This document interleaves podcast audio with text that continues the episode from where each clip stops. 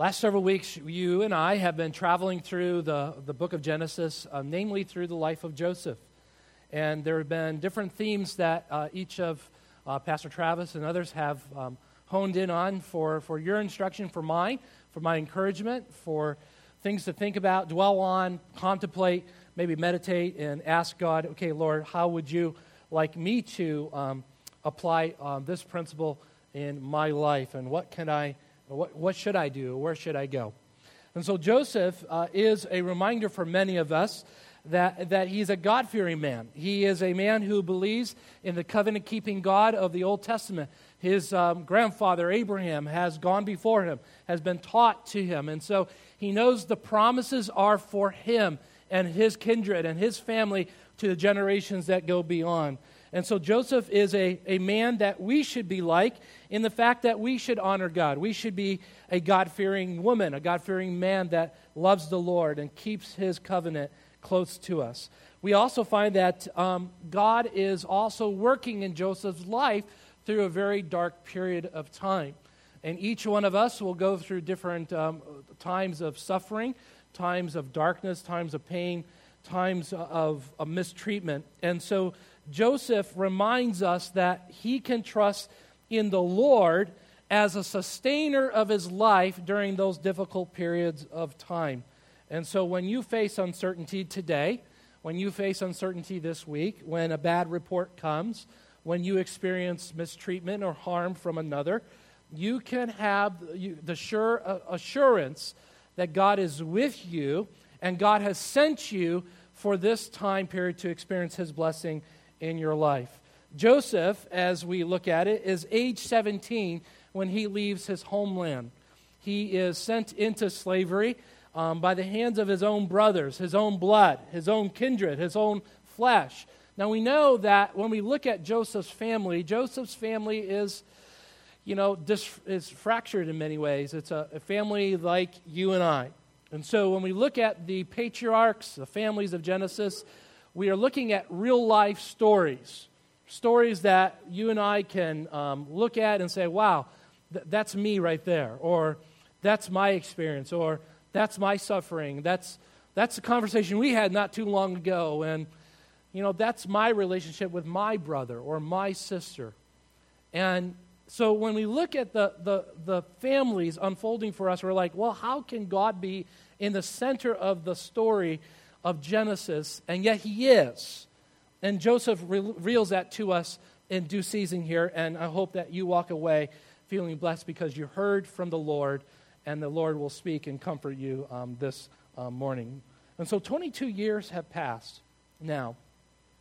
Brothers have come uh, into Egypt because of the famine. The famine had reached the far places of, of the region, and so the only place that they could go that they heard good report of food was Egypt. Go to Egypt and go down into Egypt together. And so this was the instruction of Joseph's father to the, to the boys, his brothers. And they were sitting around, um, like, what should we do? We're going to die here. And Jacob was like, you know, God. God is the God of the covenant keeping promises of old. And surely he will continue to provide for our needs. So go into Egypt, buy some grain, bring it back so that we may have life and we may sustain life over these next months until the Lord has relented from this famine and brought blessing back into the land. It's interesting when you look at famine and when you look at the distress that the um, brothers are going through and Jacob himself, it's a picture of Joseph's life as well, where he had been at. He's been in a state of slavery, a pit. That's where his first um, um, state of his trial. I mean, just the mistreatment of his brothers. We learned earlier in chapter 37 that, that Joseph brought a bad report back to his, his father about his brother. We're not sure exactly what that report was, but you can maybe imagine right now that it wasn't a good report. It was maybe, you know, Dad, my, you know, Reuben did this, you know, Simeon did this, and the accusations began to fly. And and so this began that great hatred in the family. And then Jacob gives a coat of many colors to his son. And that showed favoritism. But in line with the covenant, that the covenant is what keeps this storyline together for you and I to see that God is the God of the blessing. God is a God who blesses and multiplies his seed on the earth, and he raises up leaders and he brings leaders um, to a close in their time. So Joseph is now 22 years older. At age 17, he leaves home. He is sold into slavery and he's mistreated. And therein lies the story as we begin to unfold. He has now come from the, the, the soul story of tragedy and now is in a place of power and prestige. And when you are in a, uh, a state of power and prestige, you can still be lonely in many ways. And this is where we enter the story of chapter 45. Look at verse 1. And Joseph could not control himself any longer. Those who stood by him, and he cried, Make everyone go out from me. So no one stayed with him, and Joseph made himself known to his brothers, and he wept aloud, so that the Egyptians heard it, and the household of Pharaoh heard it. And Joseph said to his brother, I am Joseph. Is my father still alive? He's now married. He's ruling. He's a father. He's a leader. He is a prince. He's an interpreter of dreams. And in this story, chapter 45, we see him longing for his dad. It's a deep emotional account Many commentators comment that it is a, is a deep family reunion that ties the story together. A fractured family, a, a, a, leader, a leader of all the leaders in Egypt has come from slavery, uh, come from foreignness, and now is, is ruling over a Gentile people. And, and much blessing and reward has come to even the Gentile people because of this Jewish man, Joseph, because he has followed God and obeyed the word of the Lord. But even despite of his fame and riches and glory and prestige as he is now ruling over Egypt, he still is feeling that isolation. He's married. He has children. He has a wife, and yet he's still feeling isolated and, and, and distant, longing to be reconnected back with his family, namely his, his dad. What a special bond what a special affection that he has for his father. And what about you? 22 years have gone by. Now, it may not be for you 22 years. It, may be right now that you, you have been distant from your family, your mother or father, maybe a brother or sister, and you haven't talked for years. You haven't talked for months, and, and Thanksgiving just has gone by, and, and you, were, you were nervous, you were distraught in your own mind, like, I can't even speak. They, they've hurt me. They've wronged me. How can I even speak truth to them? How can I even say anything to them? And yet you're thrust into a holiday season where you're having to relive those 22 years of, of heartache and pain and suffering and mistreatment. And you're there. That's where Joseph is at. And so God has sent him into a time of isolation so that God would raise up a leader of leaders to lead a many many people to safety many many people to blessing. And and and so in this period of isolation in verses 1 through 4 we we see the emotional side of Joseph. He cries he's in pain he make everyone go out here. The, the emotion is is risen up so much that he can't control himself and you would be there at that point if you, for the very first time, have seen your brothers after 22 years. The emotion comes to the brim and all that he has felt in the past. So you say, well, how has he felt? I think and I believe the psalmist is very clear. Uh, if you would scoot over to Psalm 105, because you see it firsthand what the psalmist sees in Joseph and the plight and the experience that he was going through is true, very true here in, as he recounts the story of Genesis um, for us. In verse 17, um, the psalmist says this, and when he summoned, verse 16, when he summoned a famine on the land and broke all the supply of bread, verse 17, he sent a man ahead of them, Joseph, who was sold as a slave. There's not much freedom being a slave, friends. You're sold as a slave you're in many ways a product. Someone purchases you, and now you're owned by that purchaser, and you have no freedom. This is what the text says. And, and, and Joseph was sold as a slave. Notice the condition of his slavery. He, his feet were hurt with fetters. His neck was put in a collar of iron. And some of us, some of our brothers and sisters, even in this room, may have had that experience in their own life of iron being chained. And we have a history of our nation that has gone through that. But, but the, the period of isolation for Joseph right here was, was a school training ground for, for God to work even in his loneliness, even in this, this period of time, so that God might raise up a leader to bring about much blessing on the earth and even in his own family to bring about restoration. So that's where we're moving here. That, that the state of loneliness for, for Joseph is real. And this emotional outburst in verse 1 through 2, and, and later on, verse 3 and 4, we, we begin to like, wow, Joseph, you are a real person. I hope you saw it weeks ago in, in, the, in the chapters before this. That he's a real person going through real heartache, real pain, real suffering. And yet, even in the suffering, even in the pain, God raises him up. And God blesses his hand. And God will do the same even in your life. He has promised to do so. And part of our obedience is faith, part of our obedience is trust. And going through those times of, of loneliness and isolation. Now, this is what he says. Um, Henry Morris, in his commentary, in regards to just, just beginning of chapter 45. He says, This is the greatest chapter in, in Genesis of the day to remember of all days. This is the greatest family reunion that could ever take place and unfold for the, for the average reader. And some of you like family reunions, don't you? This is where all your family, we're, we're planning one this summer. Um, I, can, I can go here or there with it because it's like I haven't met some of these people in years. And so, what do you talk about? After years. I mean, the last time I saw my wife's side of the family was when we first got married. And so now we're all congregating in Colorado, and I'm like, okay, what are we going to talk about?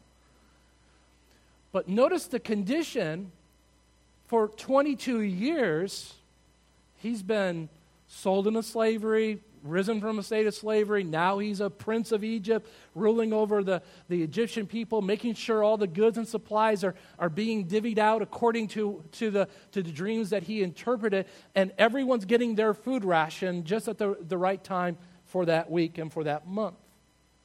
And here he is in power from a state of, of being thrown in a pit to a state of slavery, now to prestige, now to honor and respect. And here are his brothers before him. How will he now treat them?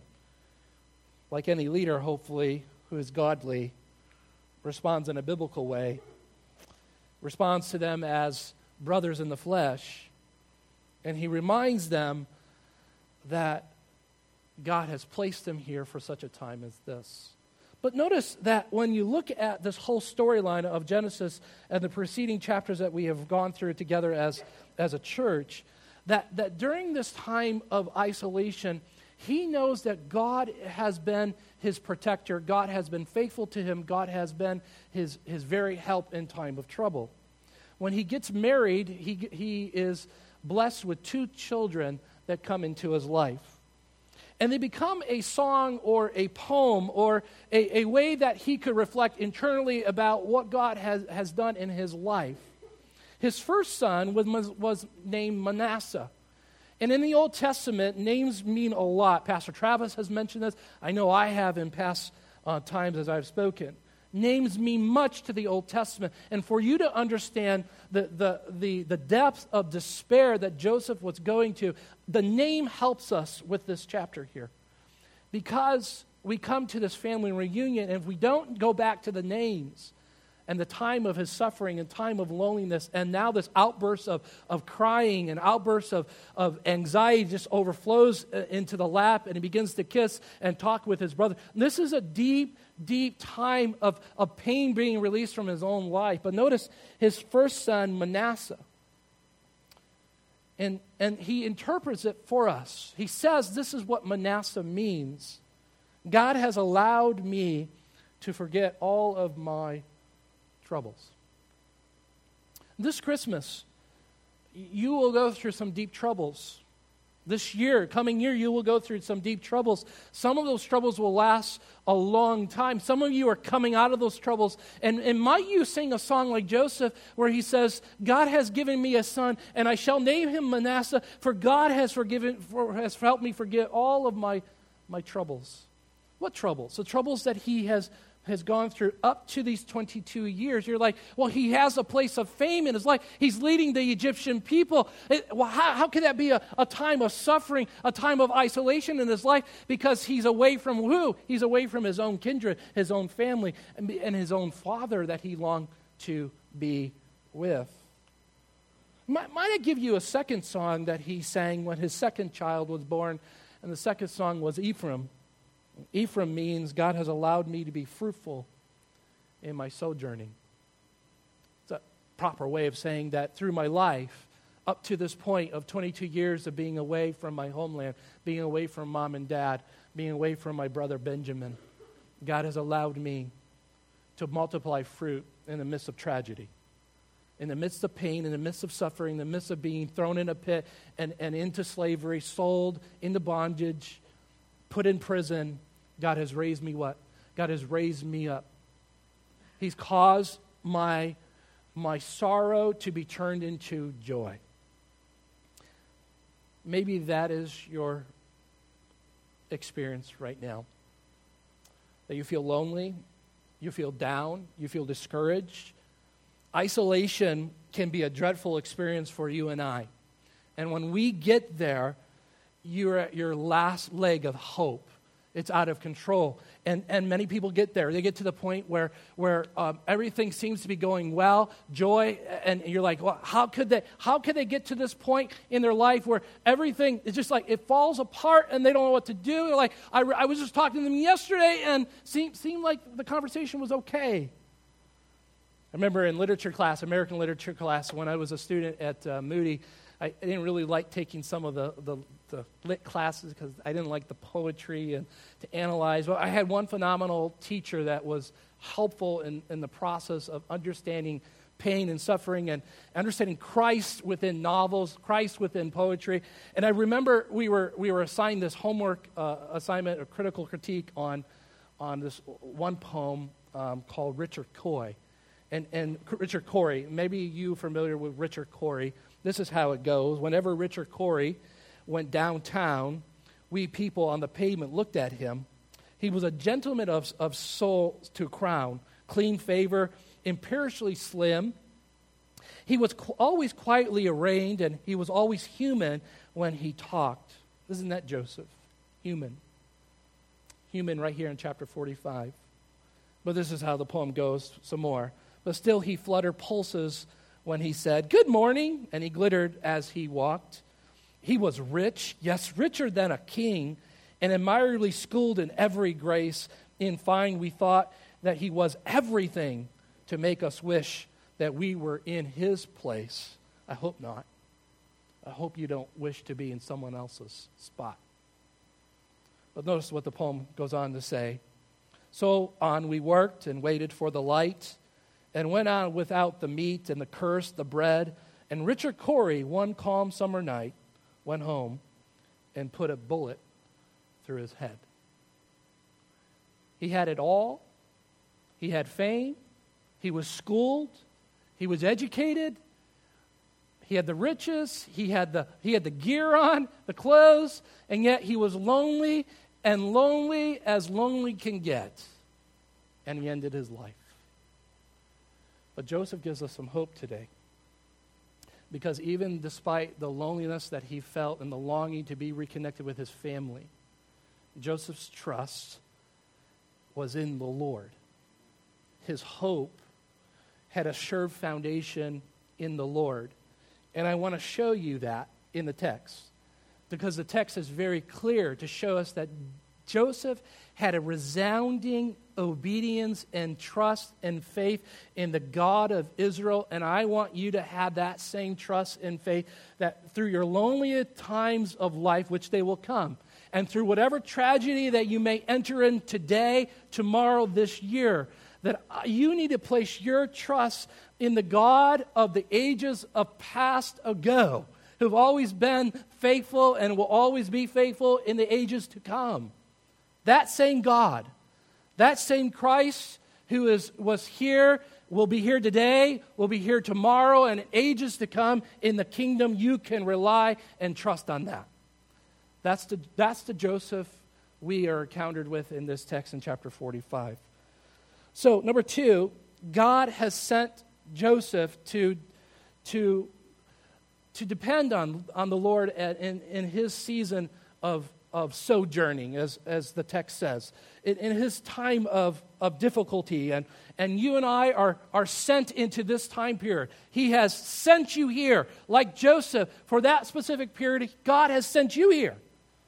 And you might go through a time of loneliness, but God has sent you here right now to depend, to have all your dependence on the Lord through those difficult moments. Notice what he says. Notice his theology. It's a, it's a wonderful way as he approaches his brothers, as, as their, the, the dread of having to address Joseph, the prince now who's ruling over Egypt, the one they threw into the pit, the one they lied about when they went back home and told their father that he had died.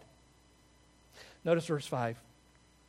And now do not be dis- distressed or angry with yourself because you sold me what? You sold me here. So he's recounting the experience. That had to be painful. And the fear of his brothers trembling right now, do not be distressed or angry with yourself because you sold me here. Underline this God sent me here before you to preserve life. God had this all arranged. Even though you meant evil, even though you meant harm, even though you, you didn't love me and you didn't like me, you didn't want me around, and you put me in a pit, God sent me here to preserve life. He sent me here. And it doesn't keep stop there. Notice verse 7. He keeps going. And, and God sent me before you to preserve for you a remnant on earth so he's thinking covenantally in regards to the nation of Israel, that God has formed a covenant. That even despite this famine that has occurred on the land and has come swiftly through the region, God's eye is on the nation, and Joseph knows that God is a covenant keeping God of his promises. And so God has prepared this prince to go before the nation, not only to bless an outside people called the Egyptians, but also to, to make sure that a remnant is kept here, namely the people of the covenant, the nation of Israel. And God sent me before you to preserve for you a remnant on earth and to keep alive for you many survivors. And so he has in keeping that there's an extended family of these, of these brothers. And Joseph's two sons are going to be included that in, in chapters later. We'll find out that Jacob blesses J- Joseph's two songs that he sang Manasseh and Ephraim. And Jacob crosses his arms and blesses the two boys, again, as a sign of a covenant. I'm going to raise up a remnant to keep a remnant here on earth. That's why God has sent me here. And God has sent me here to depend on the Lord in all situations, in all times, in all my afflictions. God has sent me here for such a time as this. But He's not done.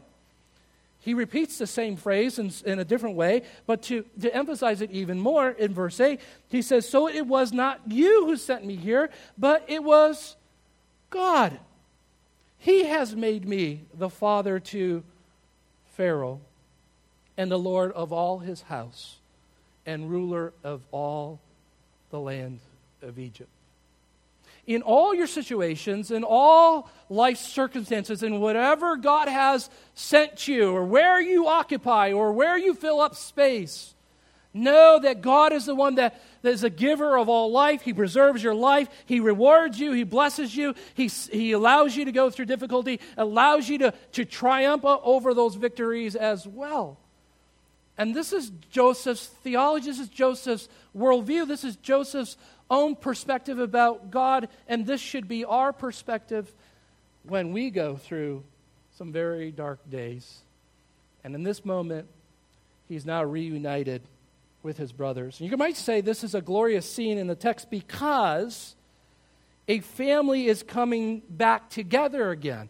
A family is being reunited back together. A covenant community is being tied back again to show that God's favor is upon his people and God's favor is upon you as well. Can you see that? I mean, all the wrong, all of the wrong that has been pelted at Joseph is now at his disposal. And yes, he can act and he could revenge and he could act out because he's what? He's a ruler, he's a leader. And these people are his servants, even his brothers. For they have to bow and they have to pay homage to the, to the king. It's a beautiful story because it shows us how we should respond as well.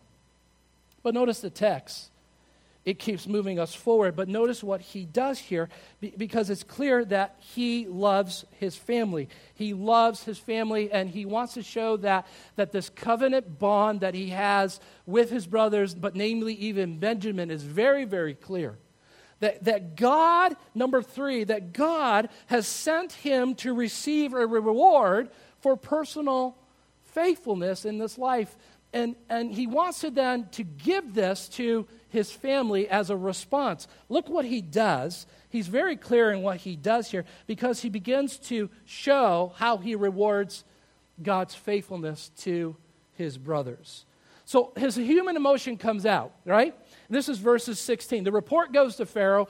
Pharaoh hears it and he says, Okay, Joseph, this is great news. Your family shows up. You, you don't have to worry anymore. All the stories that you've shared with me about your brothers, you're like, well, how much did, did they even talk? Did Joseph and Pharaoh talk? They must have. This pleased him. And I also think that, that God is working even in Pharaoh's life as he has been working in the stories that we've already uncovered in Sundays ago.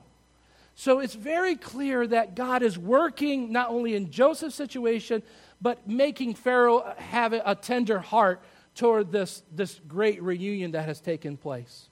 So, when the report was heard, verse 16, Joseph's brothers have come. It pleased Pharaoh and his servants.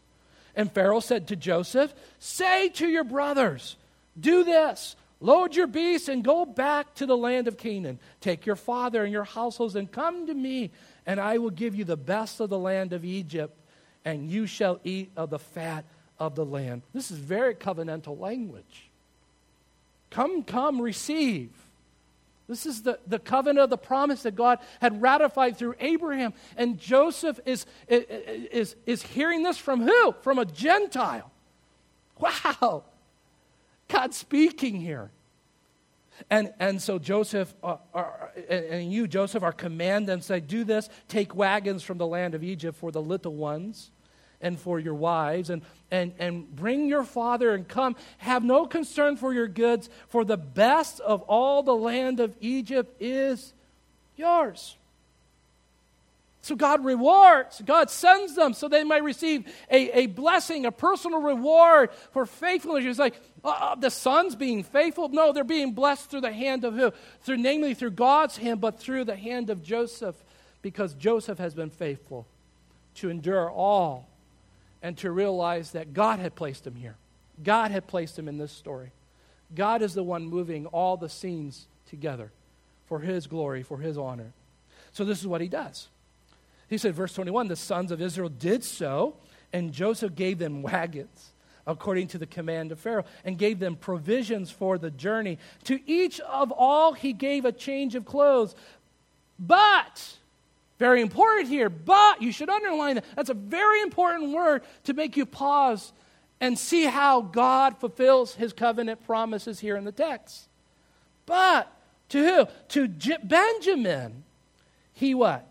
He gave 300 shekels of silver and five changes of clothes. You're like, whoa. You mean the other brothers get less? Yes. To show God's covenant keeping promises are, are to the bloodline of Joseph because Christ is coming as we're going to celebrate this month of Advent. Christ is coming. And it's through Joseph that the double blessing comes. And, and he wants to show that it's Benjamin who is of his of 100% of Rachel, his mom. Remember, the other brothers are half brothers in many ways because they come through another line, another mother. I mean, talk about having four moms in the house. Some of you know what I'm talking about. You have stepson, stepbrother, stepsister. This was Joseph's experience. Stepmom, stepmom, stepmom, right? Stepbrother, stepbrother, stepbrother. While they had shared the same father, they did not share the same what? Mother. So you can see that there was already family strife right there. Namely, Jacob caused that. And Jacob had to deal with that.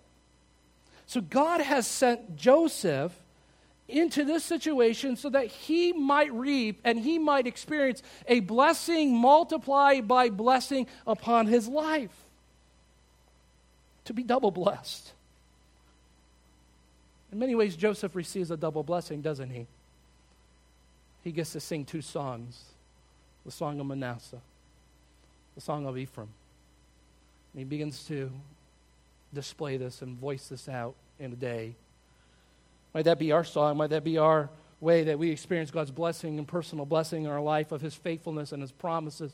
And, and we, might we extend it? And I think this gives us a, another look at example how we might respond in very difficult situations, such as this, this um, you know, family problem of not talking maybe with a brother or sister for years Maybe this might help you as you enter into the Christmas season and you're forced to have to celebrate with, Uh, with, with extended family that, that's just not going well right now.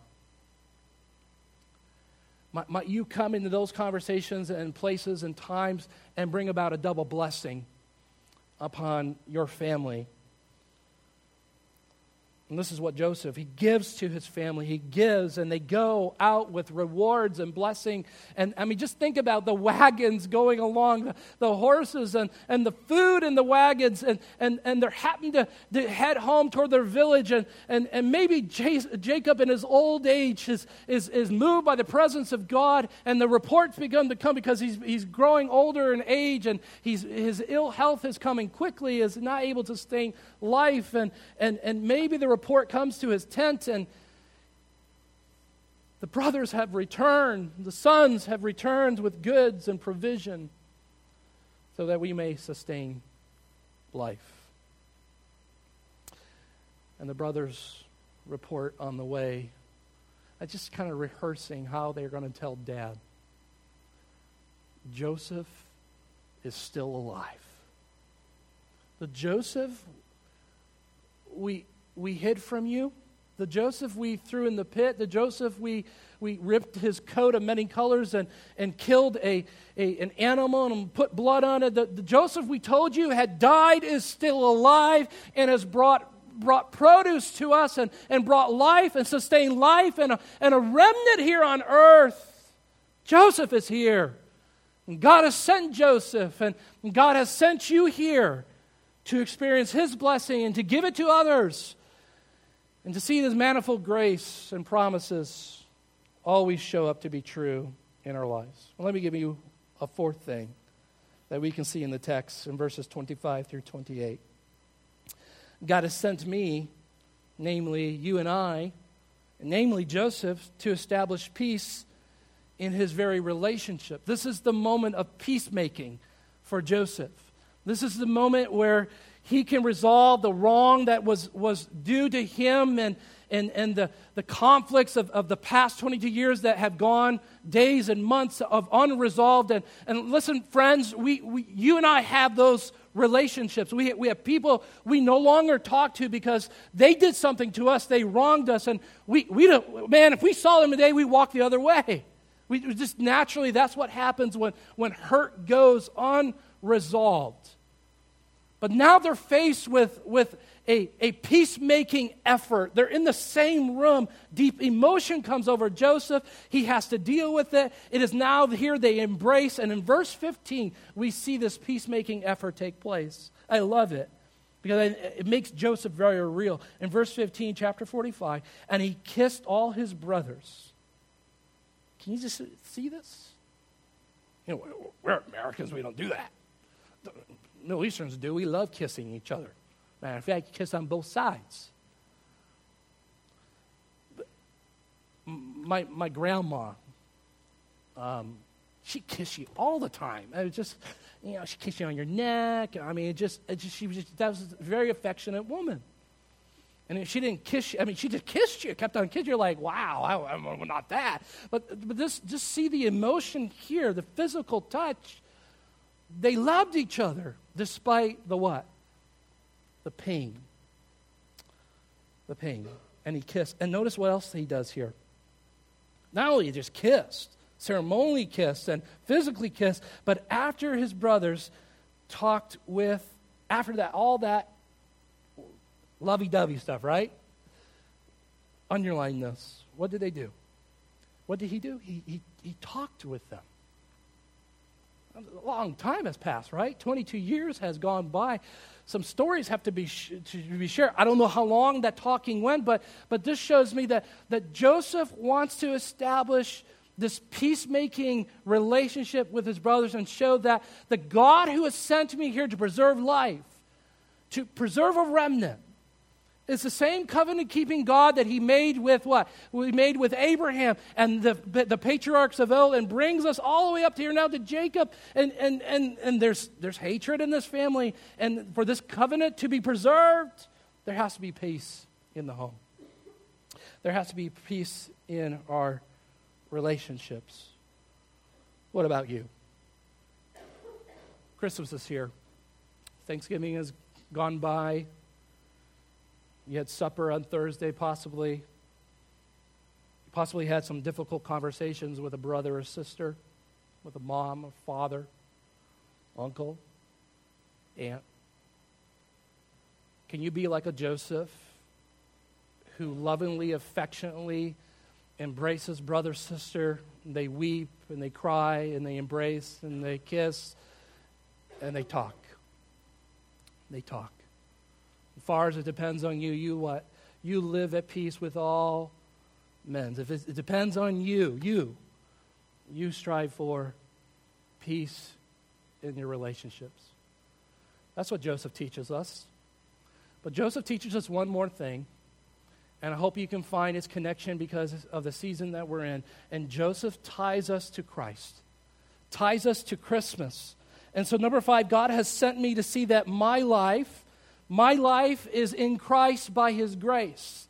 And I hope you can see in this chapter that grace permeates, and, and I hope you can see it throughout all of Scripture, that, that grace permeates all of, of Scripture, and Christ seems to be present in all the pages of Scripture because it's a wonderful se- season that we're in that sees us and focus that point to, to help us in our walk with the Lord. But to see as you move from Christmas, that all of Scripture is communicating in this person of Jesus as you walk. So let me give you some helpful thoughts and maybe Joseph is connected to Christ, and so are we.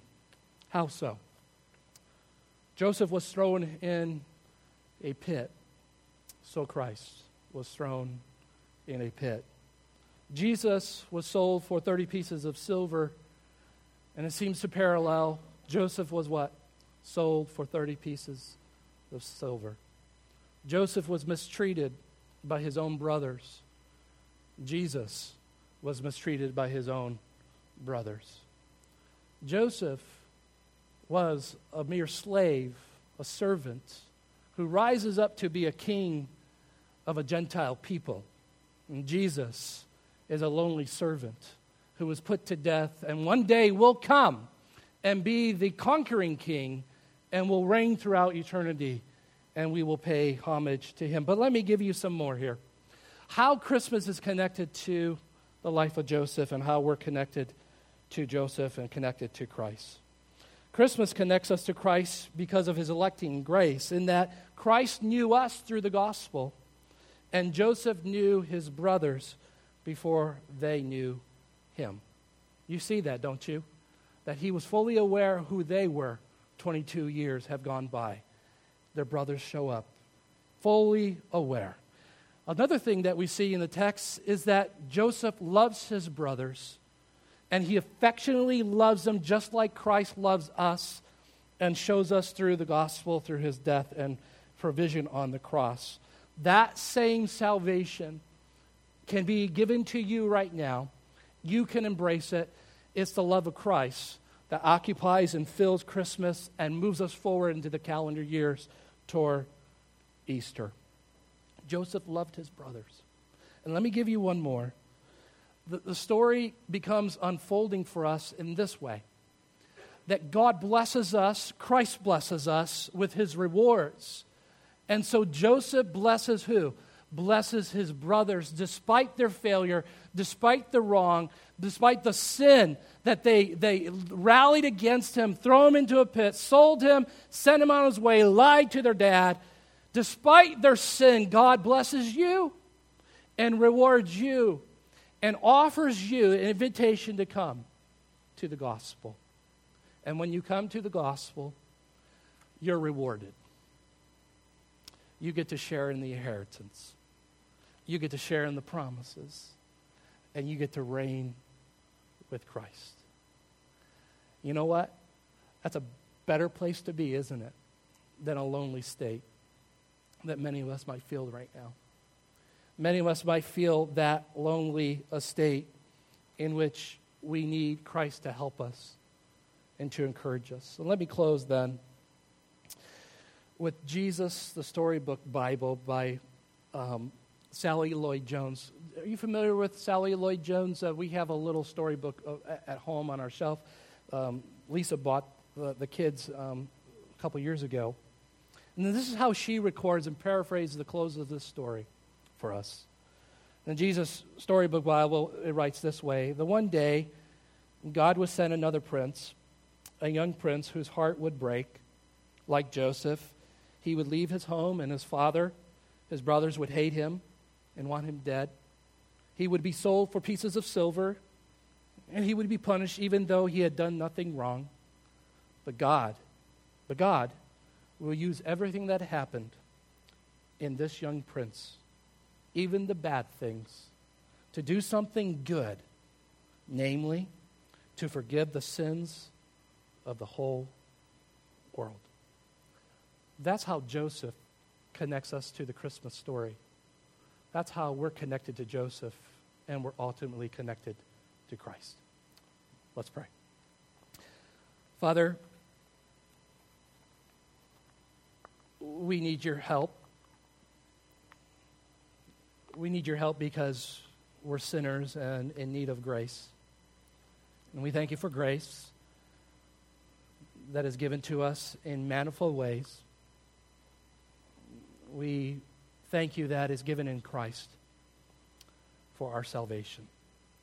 And we can see wonderful little evidence of truth here that your grace is overwhelmingly given through the hand of your servant Joseph and extended to his brothers and extended to the whole world, might you use that in our lives as well to extend that manifold grace. Lord, in a season where we join with friends and family and brother, sister, mother, father, extended family, where hurts have gone deep and wrongs have not been made right, and each one of us holds something close to our heart that is dark that needs your peacemaking effort, that we might extend love and forgiveness like Joseph does, did, and that we will continue to do through the remainder of our lives. Lord, uh, pray that um, as we leave today, whatever loneliness we might experience right now might be preserved and covered through the gospel, and peace may come to our torment soul. I pray these things, Father, by your glorious and mighty name that is above every name. And at the name of Jesus, every knee shall bow and every tongue will confess that he is the Christ, the Lord. May you instruct us in these things, I ask, in Jesus' name. Amen.